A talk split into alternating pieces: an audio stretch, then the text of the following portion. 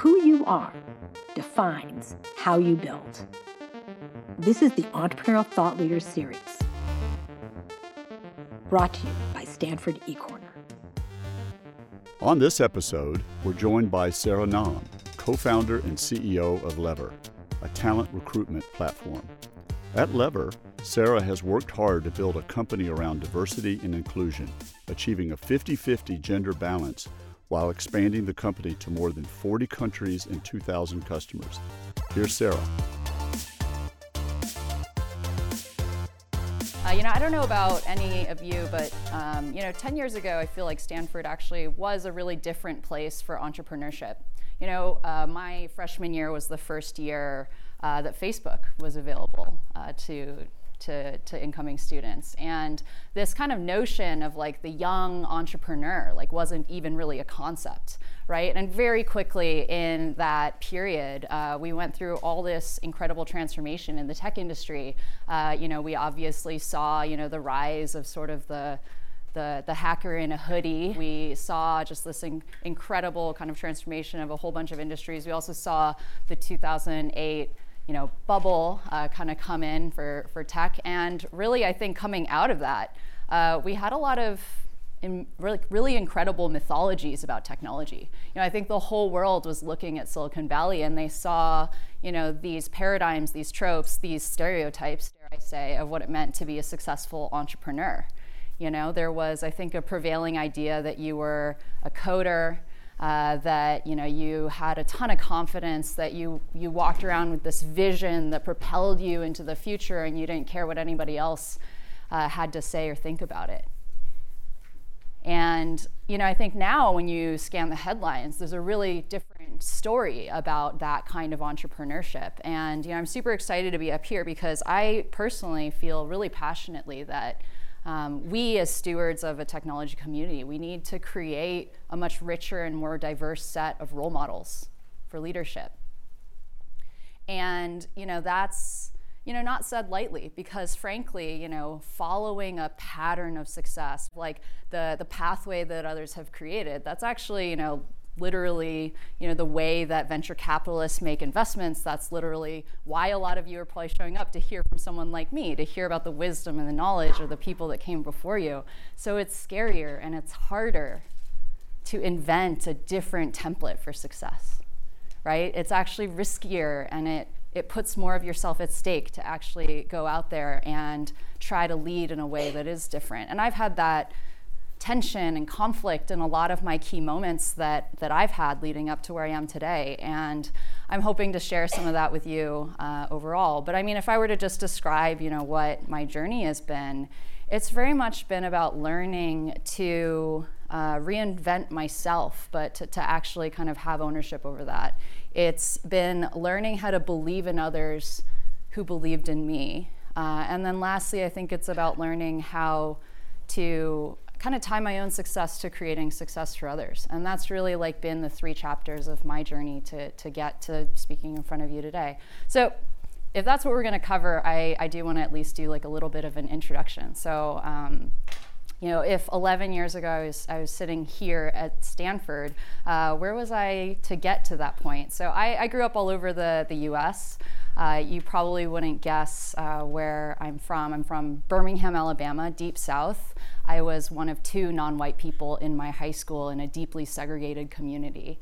Uh, I think growing up there taught me a ton about. Um, you know, respecting kind of differences in the world and, and the different points of view. And by the way, in Alabama, nobody uh, went to work in technology, and nobody, you know, certainly went west to California to go to school. Uh, so when I found my way out here, it was so interesting. It was the most diverse community I've ever been in, uh, and I think when I when I came to Stanford, uh, there was just like so much kind of um, coming together in terms of ideas, different people, different coming from different places. I ultimately found a home in the design program here, and oh my gosh, design was uh, so much. You know, it just I felt like I was using all parts of my brain. It was like you know, you were you were co- combining uh, technology and engineering with business, uh, and then also psychology and art. And for me, that was just like a, a huge kind of transformation for me, uh, which I can talk about later. Uh, and then, you know, ultimately graduating from Stanford, I uh, thought I was for sure going to go down this kind of design path, but kind of took me by surprise, ended up in technology, and uh, spent my first few years out of college at Google. Uh, during a big growth period for them, doing a lot of different things. I was a speechwriter for Marissa Mayer, and then uh, went and spent a lot of time doing growth for the, the Chrome browser. And uh, quit Google, uh, much to the chagrin of my parents. Uh, spent a few years wandering in the wilderness to eventually found Lever. a lot of people ask me, how did I found Lever? you know, really founding a company is, uh, for me at least, it was something that caught me by surprise. And I think that probably the first uh, thing that I would impart to you is like how, how you make choices in your life really is such a de- defining characteristic of your leadership. So for better for worse, every time I face like a juncture in my life, I look down one path and you can see it really clearly. You can see it all mapped out. Uh, you know exactly how it's going to go. And then there's this other path and it makes no sense and you can't see anything about it. I always choose the second path. Um, and so uh, I, I had been pretty comfortable at Google. I'd been growing a lot in my role. I'd gotten to work with some incredible people. Um, and then I chose to leave. And I think I chose to leave because I didn't know what would happen. And I knew that at that point in my life, having been on this straight and narrow path of Stanford and then Google, I wanted to put myself in a position where I'd have to take real agency over my choices and over my life. And you know, I don't know if any of you have had that chance uh, to really be put in a position where the only thing nudging you forward is going to be you taking that step and you kind of making a concrete decision. And so I cut myself off from all the paths. And in doing that, uh, really discovered a lot about myself. And I think that probably the number one skill that I discovered about myself was how to design myself and how to redesign myself.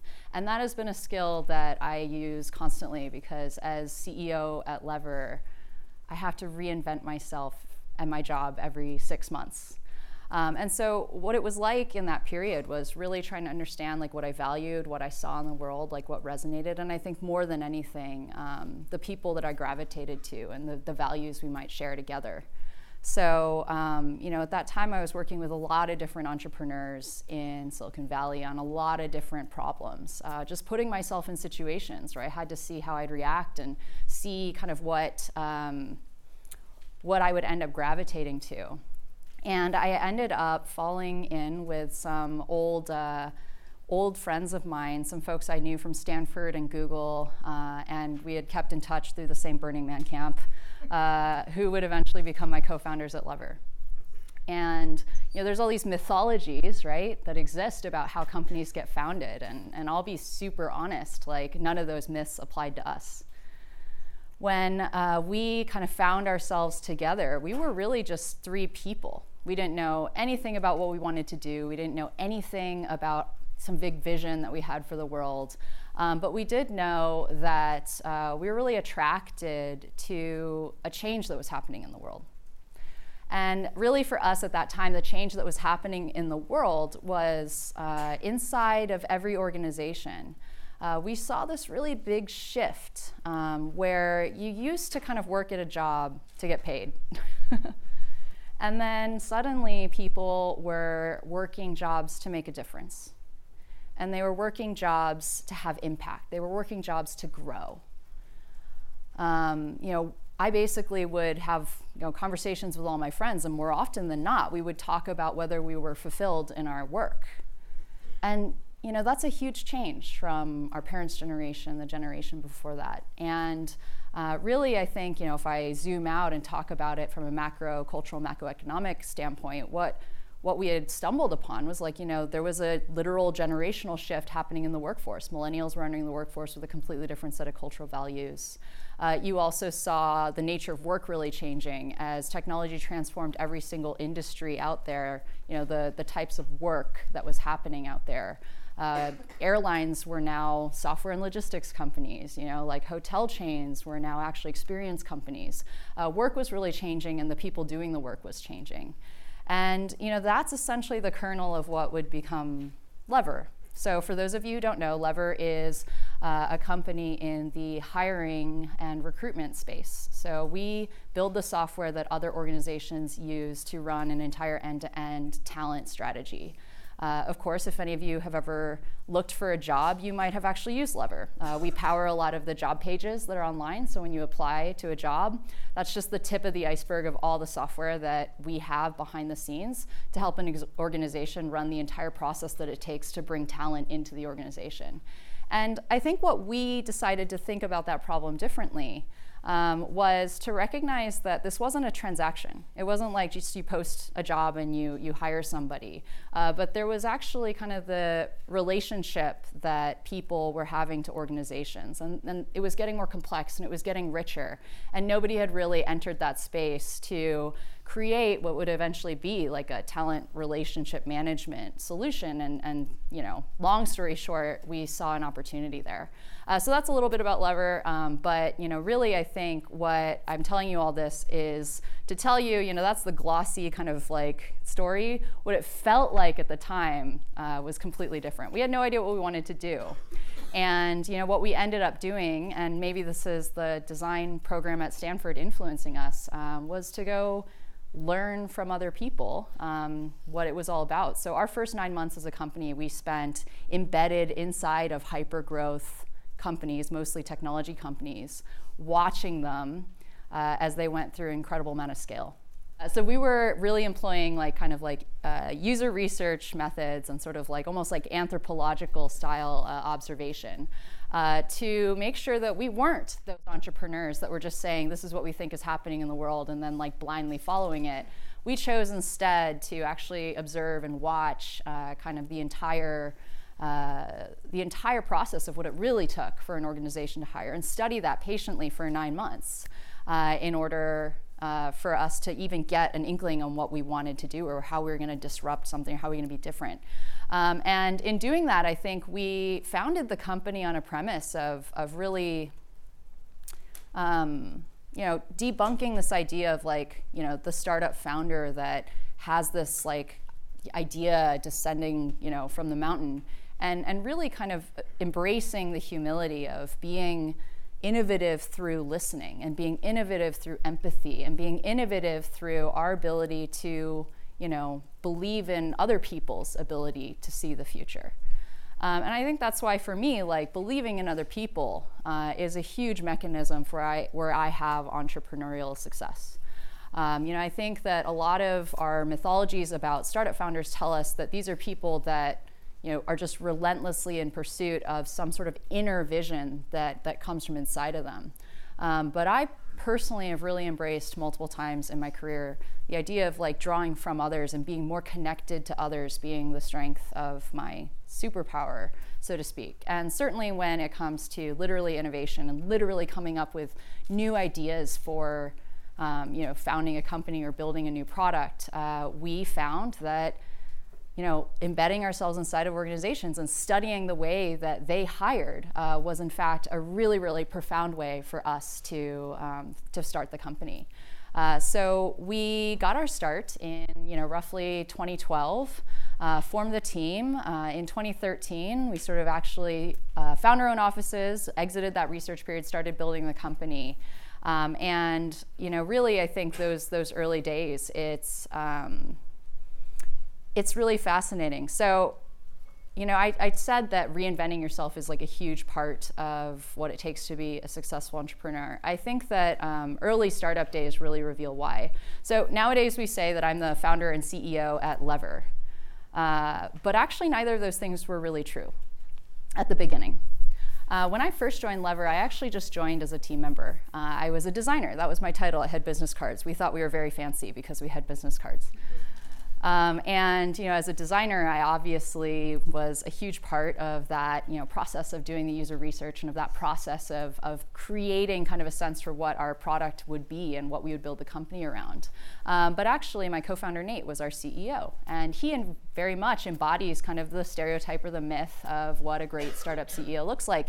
Uh, he is a engineer uh, who is, you know, very like dapper, tall. He's very tall, uh, you know, white guy, uh, very charming, uh, very persuasive, very confident. He's actually also really awesome. Like I do really love my co-founder, and, and you know, we kind of had like all the markings of a of a great, you know, stereotypical engineer, Google PM, like male uh, C- CEO.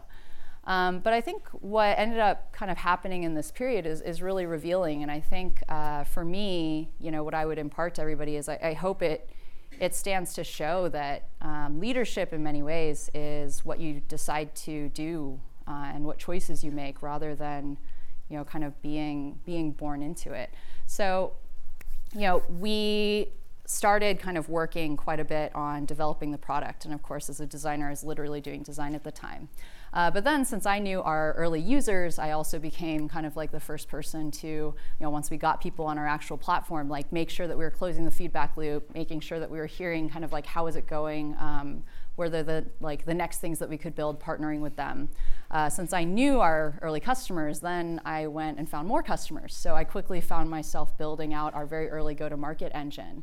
And uh, you know that this is around the time that you know, we're about six, eight people really hustling, uh, but we hadn't really taken down any serious funding yet. So everything's just like racing to get to the point where we've built enough of a business that we could actually raise uh, some serious venture capital and, and become like a real business. Um, so we were like all hands on deck, pounding super hard, trying to build this business. And then, um, you know, my, my co-founder, who's our, you know, engineer, Google PM kind of co-founder, like super mired in all the feature requests that we had to deliver on for our customers. Um, so we had that rhythm of like me running the business, him running the product. Uh, we had the whole team around us, obviously. And then when it came to fundraise, it was sort of funny because my co-founder was the CEO. Um, but he didn't know anything about our revenue, about our numbers, about our customers, about any of the things that the investors ultimately would care about. So we decided, all right, let's go after this together. Um, and we fundraised together. We got several term sheets in a competitive round uh, from our Series A. Uh, but it was really it was really fascinating because that whole period, you know, I still had my business cards that said designer. and you know people would be like super confused like why is this designer in the room and like why is this person like here uh, right now like trying to trying to basically pitch us um, and even in some cases, you know, when I would be on email threads with Nate, uh, they would think I was his EA when he would CC me. So they would just sort of like be like, oh yeah, my calendar, blah, blah, blah. Uh, and it was just such an interesting experience because, um, you know, at the end of the day, like Nate and I knew uh, what we were doing, and we would be driving all up and down 280 going from San Francisco to Sand Hill Road. And, you know, he, he like really gave me a lot of sanity, like really like uh, partnered with me in acknowledging that that was like a super weird thing. The why why wouldn't a designer be welcome in the room? Why wouldn't someone, you know, who wasn't the CEO still be able to like legitimately uh, lead the business, right? Uh, but this really all came to a head for us uh, when um, when really around that same time, you know, my uh, we we had all these, we were lucky, we were able to actually successfully get, you know, several offers from VCs. Uh, we did ultimately kind of pick one and we start, started to work with them. And between signing a term sheet and actually getting the cash in your bank account, there's actually this period where the lawyers are doing stuff. So we were in that period, and it's a really happy period because you're planning for the future. You now know that you're going to be scaling the business, growing the business. So Nate and I were uh, locked uh, basically up in this the one conference room that our office had, and planning all these things for the business. It was a really great time. And I had it in my head that, you know, oh, we were going to hire like a head of sales and I'd like hand off, you know, all this business stuff and then go back to being a designer. Um, but then our third co founder, Randall, who had the segment at our company All Hands for a number of years called Getting Real with Randall. So you can imagine what kind of co-founder he is. He was always sort of a guy who spoke like to truth, and he he had this wisdom about him. Uh, so Randall kind of comes into this this conference room uh, to, to interrupt us. And he goes, Guys, there's something wrong, and I think if we don't fix this, um, you know, the company will probably fail. And if the company fails, we might as well not take the money, like blah, blah, blah. We, should, we were just like, Randall, we're listening. Tell us, tell us what's wrong. And he goes, the wrong person's CEO. Uh, and, you know, I think what Randall was speaking to is just this like this choice that we had as a company, as a founding team, as a culture, frankly, about whether we would kind of continue in this model, call it like the Sheryl Sandberg to the Mark Zuckerberg model, or whether we would just write, you know, like write this situation and, and actually just sort of make make this switch. Uh, there's a lot of companies where engineers and technical founders are like the CEOs of businesses, but we were a B2B SaaS software company, and for the most part, you know, building the business is like kind of like the the, the job definition of, of being CEO. And um, it was really decisive moment for us. I think as a company, it was probably our first diversity and inclusion moment. It was sort of the first time we had to really ask ourselves, you know, what kind of, you know, culture do we want to be? What kind of values do we want to have? And, you know, frankly, Nate, it took him like 30 hours, but he came in. He's like, I think it's the right thing. It's like the way to go. Um, and for me, it took me like 10 days, which in seed stage startup time is like infinity, um, of kind of wandering around in this like weird headspace because I had never saw myself being a CEO, being a founder, being a leader. All of this had happened kind of incrementally over time. Um, and I think that's where I kind of come back to, you know, this idea of believing in others that believe in you. Um, you know, I think for the people that already know they want to be founders of companies, entrepreneurs, CEOs, great, that is awesome. But there's more people out there who can be those leaders that don't think of themselves that way today, and I was once one of them. And I think in that moment of like wandering through this like metaf- metaphorical desert, trying to figure out um, this choice that I had to make and, and what it meant and what I wanted and what I was going to do, uh, you know, I kept like ultimately returning to the people around me and how much I valued them and their beliefs and the things they had sacrificed, things they had like put on the line. Uh, the you know the team that had joined and like had signed up to work on this like what wasn't that much more than an idea with their passion and their talents and their skills uh, and then also our customers like all the people who li- like rationally should not have been buying our software and relying on it to do all their recruiting they had um, backed us, and they had they had thrown their weight behind us uh, because of how much they believed in literally in us as people. And I think a lot of people ask me, so what was going through your head? What made you decide to say yes? It wasn't because I saw myself in that role. It was because all these people around me that I trusted really profoundly saw me succeeding in that role. So 10 days later, you know, I shuffle into the office and I tell Nate and Randall, okay, thought about it, let's do this, here we go. And, um, you know, they thought obviously it was a great idea. Their support as uh, co founders really meant a lot to me. And then, of course, we had to tell the team, and that was a big milestone. So we like hemmed and hawed about it. We tried to figure it out, and eventually, like, sort of got everybody together and told everybody. And the team was just like, "Oh yeah, that makes sense. Okay," and like went back to it. We were like, "Okay." But then we actually were still in this period, right, where we had signed the term sheet, but we hadn't gotten the cash. So we had to tell our investor. It was Dana Stalder. Uh, he's a general partner at Matrix Partners. They've been in the VC business for you know, over two decades. Uh, really fantastic person, really fantastic firm. Um, so we had to tell Dana, and you know, actually, that was like that was we were like, oh no, this is like material information. We really have to tell people this. Uh, but does this is this going to like basically blow up the deal? Is this going to make him kind of question like, what else are you hiding from me, or you know, what else you know do I not know, or have you have you not told me?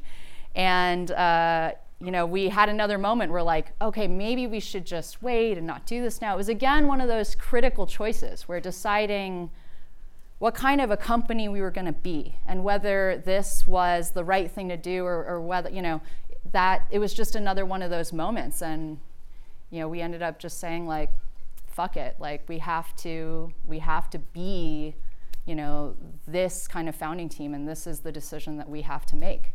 Uh, so not knowing whether this would completely blow up the entire company and everything we'd worked for uh, we invited dana over we sat him down in the one conference room. Uh, we had this whole thing prepared, and so we sat him down. We like all told this whole story, da, da, da, and Sarah should be CEO.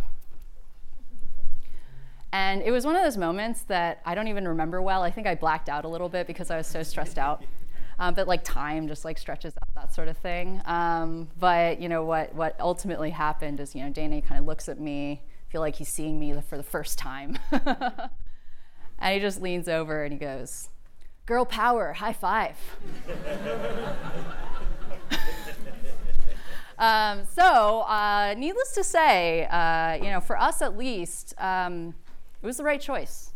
It was the right choice, and it was the hard choice, like harder for me. I think um, stepping into that uh, was really me making a huge choice about choosing to see myself in a way that I, I couldn't see myself on my own, and choosing to redefine my idea of who I was and what I could contribute uh, in a way that I hadn't before.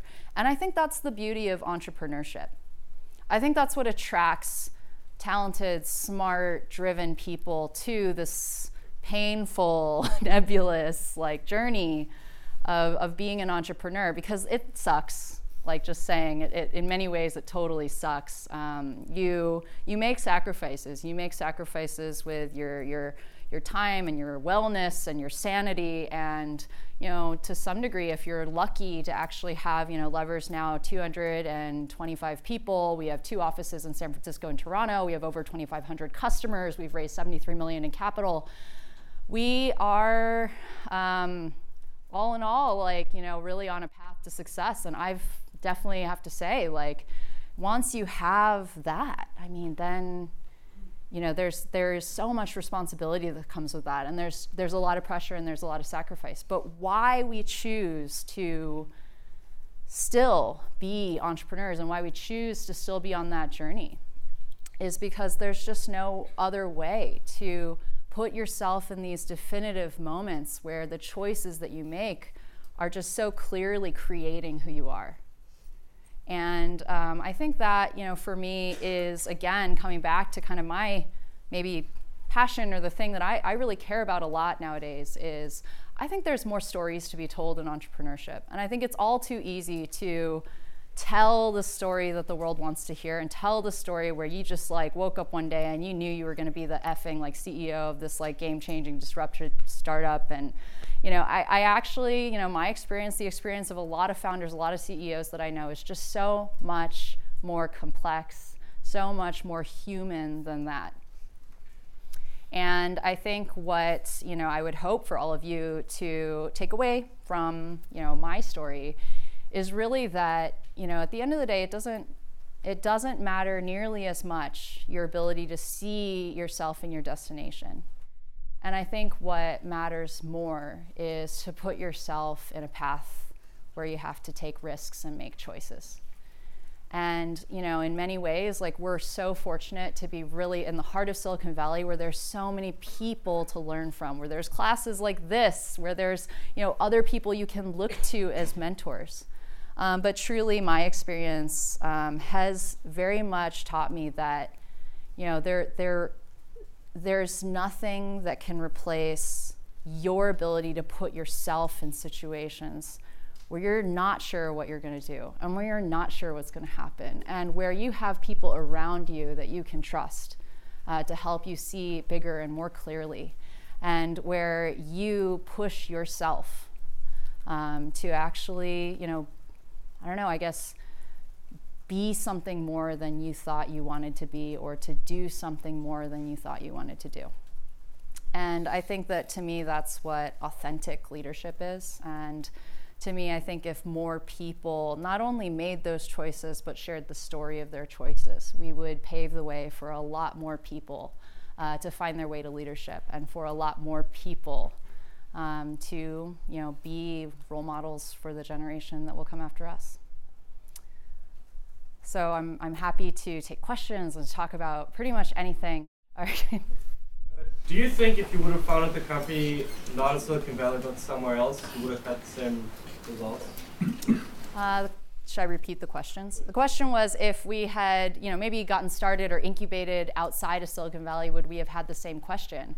Uh, would we have formed the same company uh, with the same results? Uh, you know, I, I, you know, literally no. I think like w- the situations you put yourself in really influence you, and the the the, the things you choose to study and, and the the models and templates that you're exposed to matter tremendously. So, absolutely not. I think if we had exposed ourselves to different inputs, we would have gotten a lot further. However, as we've scaled as a company, we have very consciously uh, brought in influences from other types of organizations, other types of customers. We've tried to mix in a lot of our uh, influences, so to speak, to consciously broaden uh, who we're serving and the impact that we can have and the solutions that we imagine are possible. We obviously continue that design thinking kind of methodology in the company today uh, to do all of our ongoing R&D and to some degree even influencing other parts of the business. So uh, we are really conscious about diversifying the uh, the models and the customers and the problems that we're exposed to so that we can keep, uh, keep enriching and, and broadening the solutions we can deliver.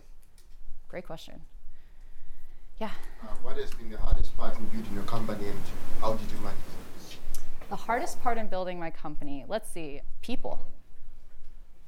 Uh, I have a feeling you're going to hear that from a lot of the entrepreneurs in this speaker series, but uh, you know, uh, there's kind of this idea about technology companies in particular that you know it's kind of all about these like systems and structures and like these these kind of sciency things, but you know, a, a, lot of it is about people. And I think in particular as a CEO, you are you are the storyteller of the business. You're trying to tell the story of your company, not just to your, your pr- prospective customers, but to all the people inside the company. You have to tell them um, what you're doing in a way that's so that's simple enough that everybody can actually see themselves in it and can run as fast as possible in the same direction. Uh, simplicity is really a superpower. It's one I'm still refining. it's one I'm, I'm still working on. So, you know, I think the hardest part is being able to be a leader to larger and larger and larger sets of people who have greater and greater kind of diversity in what their jobs are, what they care about, or the tensions between them, and to, to keep a company simple uh, so that everybody can actually run in the same direction. That, that's definitely the hardest part. Yeah. Uh, when like when you and your co-founders started the company, was the idea that uh, you were inspired by the space you were talking about, and so decided to do something about it, or did you kind of want to? Did everyone want to start a company, and then look for the closest space they were interested in? Does that that make sense? Yeah, I mean, so the question is like, did we were we inspired by the space and then made the company? Were there other way? Like, how did we like end up? And the answer is like, yes. You know, like I think I tried to convey this, but maybe not vividly enough. It's confusing at the beginning. Like you don't really know what you're doing. You're, um, I think, like the most important thing you're doing is you're uh, exposing yourself to a lot of interesting ideas and surrounding yourself with the people that really like draw out the kind of creativity and like you know um, ingenuity in in each other. Uh, you know i think the most important thing you do in the early early stages is you find the people you want to work with. And in many ways like finding the people that mesh with you does involve some degree like finding the problems in common or passion for problems in common. We all for example loved working on the future of work that was something we were just naturally passionate about. It drew us together. It was something that uh, was really obvious, like, you know, in a time when everybody was building mobile apps and like companies that ended in .ly, we were like all about B2B software. And that was pretty rare and special. And I remember that being like a huge draw for why my co-founders and I loved working together. But yeah, in the very beginning, you don't really know what you're doing, but the most important thing is to find the right people to go through that like exploration phase together with. Yeah. Hi. Um, I have two questions. One is that HR is like a highly competitive space, in a highly in, entrenched space with like big players, and um, so I was curious, like, what do you think made you guys successful? And two is like, do you think you would have been successful if you had just like bootstrapped? Or do you think actually getting funding was a, because ultimately you care about getting customer money, but like, do you think you would have, do you think getting funding actually got you in also with certain customers as well? Uh, so it was a two-parter. So the question was, um, with HR being a competitive space, what made us succeed? And then the second question is, do I think venture capital was necessary for our success? Uh, so, you know, jury's out. We haven't succeeded yet. We're on this path. So, I mean, I'll, i guess I'll caveat with that. Uh, HR is an interesting category. I actually think all categories, there's some degree of, of um, there's there's there's a there's periods and waves of evolution. I think actually HR technology is going through a wave that, you know, this happens every 15, 20 years in every technology category. So timing is really huge uh, for picking when you focus on an area and whether or not, you know, uh, you, you have a chance at success. So I think for us, what helped us um, break through in a category that's very old. Like ever since there's been software, there has been software to do our problem. We're therefore in a replacement market, and so we're selling something better, a next generation version of something people already have, not inventing something out of the blue. So what helped us were these macroeconomic factors I mentioned that there's a new workforce that actually there's been this massive digital transformation of everything we do. So you used to believe it or not like give a paper resume to an employer to evaluate them. Um, you know, obviously we digitized that into software and we digitized job ads into, you know, like monster.com and indeed and these these online platforms. But there was another kind of wave of digital transformation where you know truly like one-to-one relationships uh, the the rise of the relationship was definitely a concept that was driving and fueling like a completely different way for organizations to actually proactively reach out to people, like send them emails, send them LinkedIn, some, send them text messages in some cases to proactively engage talent instead of just like posting a job and getting applications. So uh, for us, there were these macroeconomic factors that had changed about the world that had triggered this category to go through one of these transformations that do happen every so often. Uh, and then whether or not venture capital was critical to our success. You know, I tell a lot of people there's a lot of ways to scale a company, and um, you know they're, they're just really different. And certainly, if you go for a VC-backed growth strategy, I mean that's going to drive and determine a lot of your priorities, a lot of the decisions you make down the road. I've enjoyed working with venture capital. You know, I can't even fathom a day when you, you would like mortgage your house to be able to pursue like an idea. I think venture capital uh, gets a bad rep sometimes because there's all these stories about you know the fact that they're capitalist. It's in the name people. Venture capitalist it's it's a clear it's a clear relationship. I think it's all about being as selective with the vcs that you partner with as the people that you co-found your company with or the people that you hire. Um, you know I, I we have always like had uh, the luxury of choosing kind of like who we want to work with, and we've we've optimized for choosing with people that feel like people I want to work with for a decade. Uh, and I think that makes a huge difference. So I, I personally have felt that you know we have liked being on that high growth, venture backed path. It's not without its challenges. You do feel a little bit like you're on a treadmill.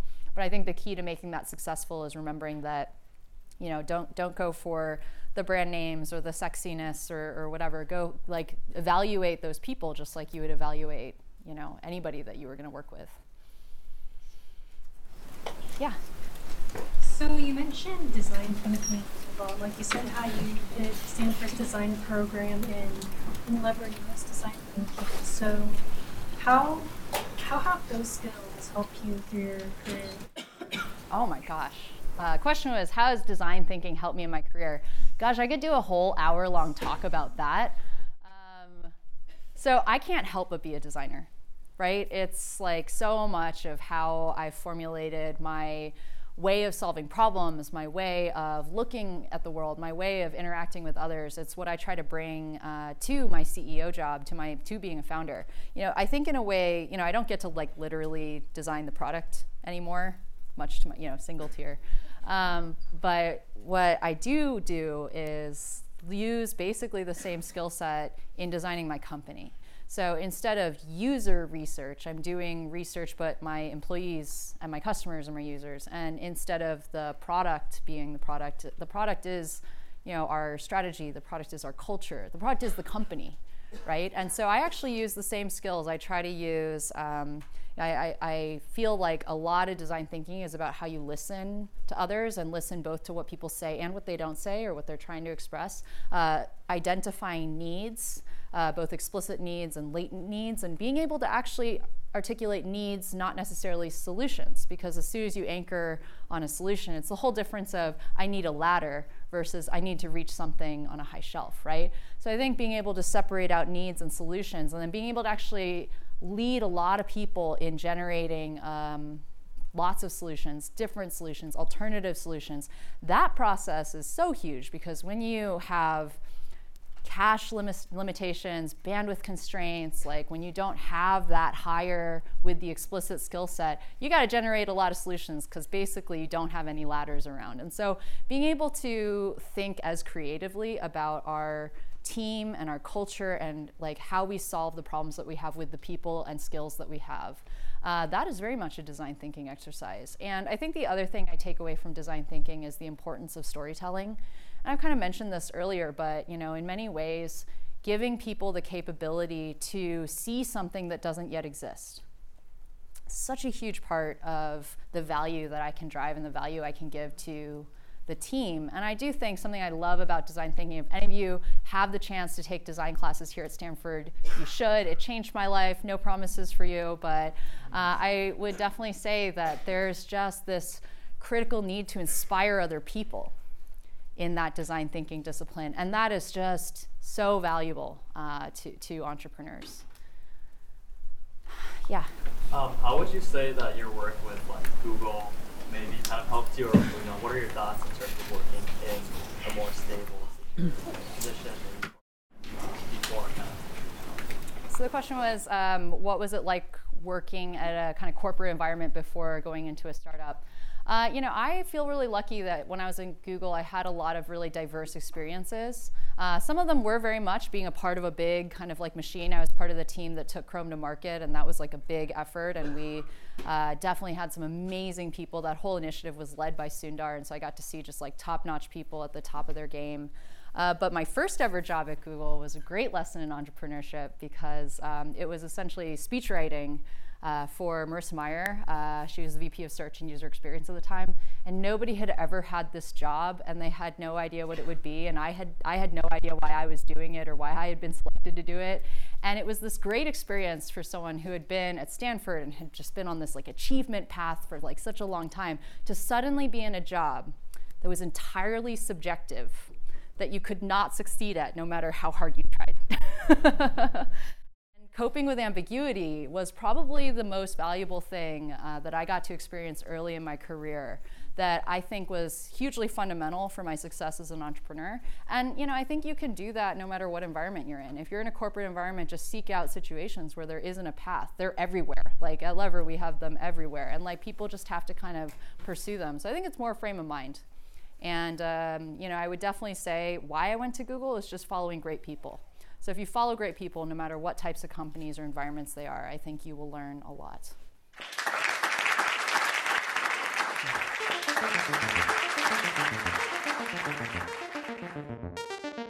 The Entrepreneurial Thought Leader Series is a Stanford eCorner original production. The stories and lessons on Stanford eCorner are designed to help you find the courage and clarity to see and seize opportunities. Stanford eCorner is led by the Stanford Technology Ventures Program and Stanford's Department of Management Science and Engineering. To learn more, please visit us at ecorner.stanford.edu.